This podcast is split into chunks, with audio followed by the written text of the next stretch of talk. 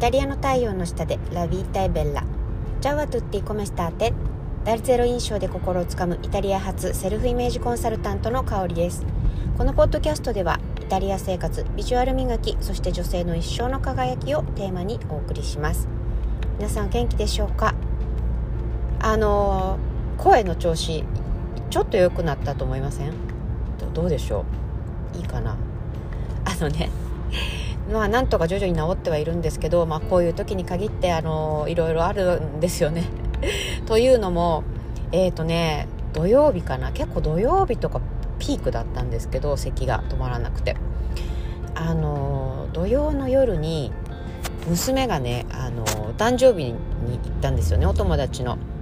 でイタリアのまあ大体そうだな、えー、その子は22歳の誕生日だったんだけど、まあ、大体皆さん夜やるんですよね。いわゆるあのなんて言ったらいいんだろう。 discoteca とか行ったりして。そうクラブとかね行ったりしてやるんだけどそうあのいつもあの2時半以上 2, 2時半マックスマックス2時半にはあのそこを出て送ってもらいなさいっていうふうにあるいはまああのねパートナーがいる時はパートナーに迎えに行ってもらうんですけどちょっとパートナー旅行中だったんでとりあえずあの2時半に出なさいよっていう話をしてあったんですよね。でも私は当然あの起きてらんないので寝てたんですよ。でちょっとふたふとねこう咳が夜中出たりとかしたのでちょっと3時40分ぐらいかな起きたら娘が帰ってないんですよね。でびっくりして電話をして「今どこにいんの?」って話をしたらあのそのどういうことかわからないんですけど本当イタリアあるあるでなぜかその、えー、いわゆるクラブの、えー、駐車場の、えー、駐車場の何て言うんだろうあの、えバーがこうバーって分かりますかねこうあのエントランスですね。エントランスにあるこうあの入り口の何て言うんでしょうねあのそう入り口が開かなくなっちゃって出れなくなって1時間くらいみんなで。駐車場で待ってるとか言ってるからもうなぜその時点で電話しないんだって感じなんですけどもうしょうがないので4時にですね家を出て迎えに行ったんですよ。だから家着いたの5時ぐらいかな往復で。そう。そうそうそんな感じでですねもう具合悪い時に限ってそういうことが起きるっていうね。でも迎えに行くの私しかいなかったんでもうそうしょうがないですよね。もう他にいつもだったらちゃんとねあのその時点でじゃあどうしよう。自分が行かなくて済んでかつ娘をピックアップできる方法とか考えるんですけどもうそれ以外方法なかったんですよね。タクシー捕まえるにしても1人でやっぱりねそんな夜中に4時に女の子1人でタクシー乗せるのもちょっとね気が引けたというかやっぱ心配ですからね。うんちょっとね今回は頑張りました。はい。という感じで、はい、えっと、今日のテーマにね、移りたいと思います。今日のテーマは、準備は大事、でも準備よりも大切なものというテーマでお送りしたいと思います。はい。あのー、なんて言うんでしょう。なん、私すごい準備って大事だと思うんですよね。うん。例えばなんだろうな。えー、っと、うん、皆さんお仕事とかしていて例えばなんだろう得意先にプレゼンテーションしなきゃいけないとか、えー、誰かねお客さんと会う時のあのこういう対応をしたらきっとお客さんが納得してくれるんじゃないかとかっていうのを考える時って一応なんか事前に考えたりするじゃないですか。どうやって話したら伝わるかなとかうんどういう説明の仕方をしたら分かりやすいかなとかあとはまあプレゼンテーションだったらドキュメント作ったりとかしてこうなん一応自分でこう予行練習とかしたりとかしてすると思うんですよね。でその準備ってすっごいめちゃめちゃ大事だしあの準備不足で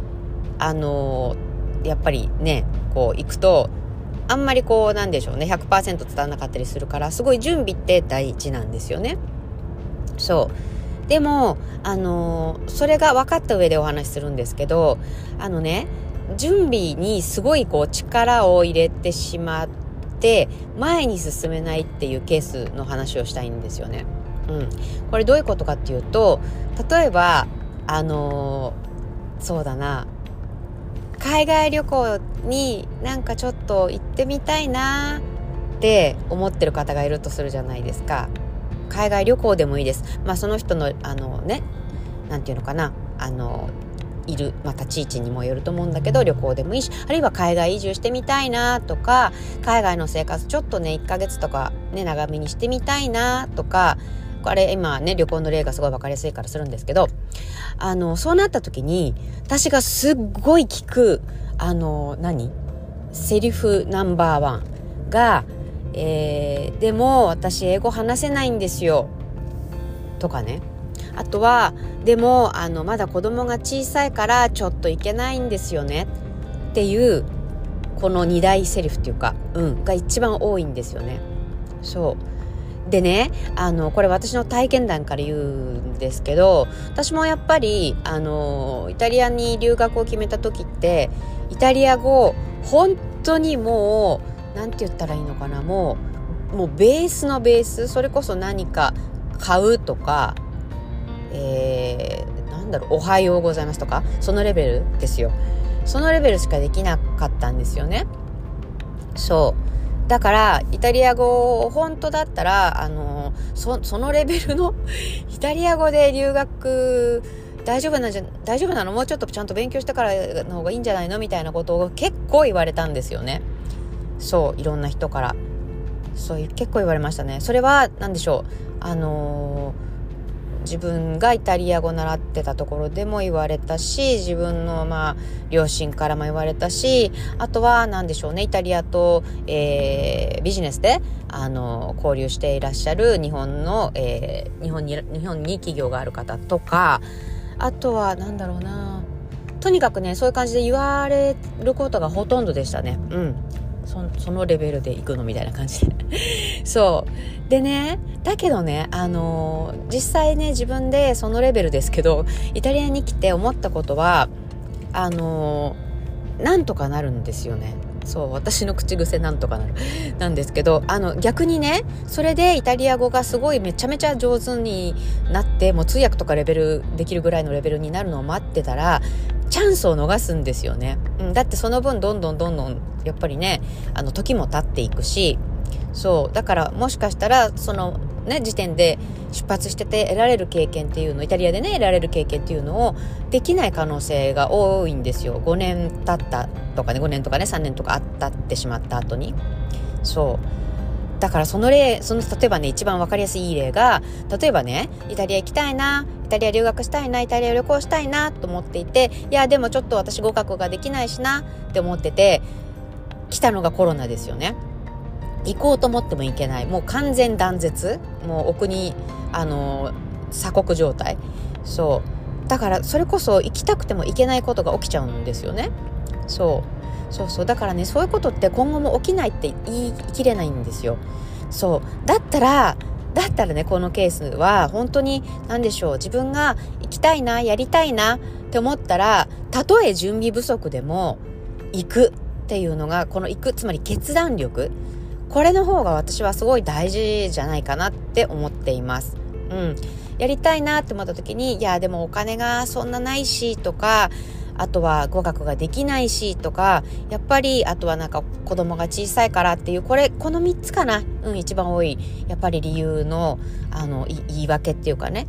なんだけど実際に私のそうだなあの夢を叶えてるっていうかやりたいことをやってる人を見ると皆さんこういう同じようなあのお悩みがあったとしてもとにかく動いてるかな？うんでどうしたらいいか？どうしたらそれが叶うかっていう確かにそういうお悩みはあるけれどもじゃあそのお悩みを超える手段というか方法っていうかを考えて決断しているんですよ。うん、でね決断するとあのー、やっぱりね人間の脳ってバカじゃないからその決断に目的に向かってじゃあどうしたらいいかっていうのを考え出すんですよね。そうそうそうそうだからあの単純にあの自分でいやでも行きたいけどやりたやりたいけどこうこういうね悩みがあるしああいう悩みがあるしってや考えてるうちはその脳も脳にあの脳も悩みに集中してできない手段を探し始めるんですよね。わかりますかねこれ。そうそう。あの別にスピリチュアルでも何でもなくて、本当脳の働きの話をしてるんですけど、そう。あの、なのでね、なので、もしね、自分が今やりたいこととか、あの、好きな、好きだけどちょっと足が止まっちゃってるとか、躊躇しちゃってる方がいたら、あの、決断した方がいいと思ってます。うん。そうそうそう。でね、その、なんだろう。うん決断することにもあのそれでもちょっとまだ勇気が出ないって方はあの、そうだなやっぱりやってる人の話話を聞くとかやってる人のあの何て言うのかなアドバイスをもらうっていうのはすごく有効ですよね。うん。そう。あとはなんそうそうあとは何だろうな。そうだな。やっぱりそういう人の力を借りて一緒に引き上げてもらうっていうのもあり一人でやらなくてもそうそうそう。あの人の力を借りて成長するあの決断する。そして行動に移すっていうのもありだと思います。うんはい。ということでね、今日はこのテーマでお送りしました。えっと、今日ね、今日から、はい、あの、インスタコラボライブというで、インスタコラボスペシャルウィークということで、私のサロンメンバーさんと一緒に、えー、コラボウィークということで、今日からスタートします。はい。あの、私のサロンメンバーさんも、やっぱり、なんていうのかな、あの、一歩、自分の好きな格好とかしたいのに一歩出せなかったとか自分のやりたいことがしたかったのに一歩出せなかった。それはやっぱり人の目が気になったり自分で自分のことを卑下してしまったりそういった、あのー、原因でね一歩出せなかった方がいるんですけどうん、だけどねこの3ヶ月自分の私のあのサロンに来てくださったことですごくあの変化があったんですよね、うん、その変化はもうほんと人それぞれ、うん、ここ違うけれどもそんな話をね今日から、えー、サロンメンバーさんのの実際ねお口から、えー、話してもらおうかなっていうふうに思っています。きっとねそういう姿を見てうんあそっか私もできるかもっていうふうに思ってもらえるんじゃないかなと思うんですよ。うん、なのでね、えー、今日の9時半、夜9時半です。あの、ぜひインスタライブの方に、えー、お越しいただけると、とっても嬉しいです。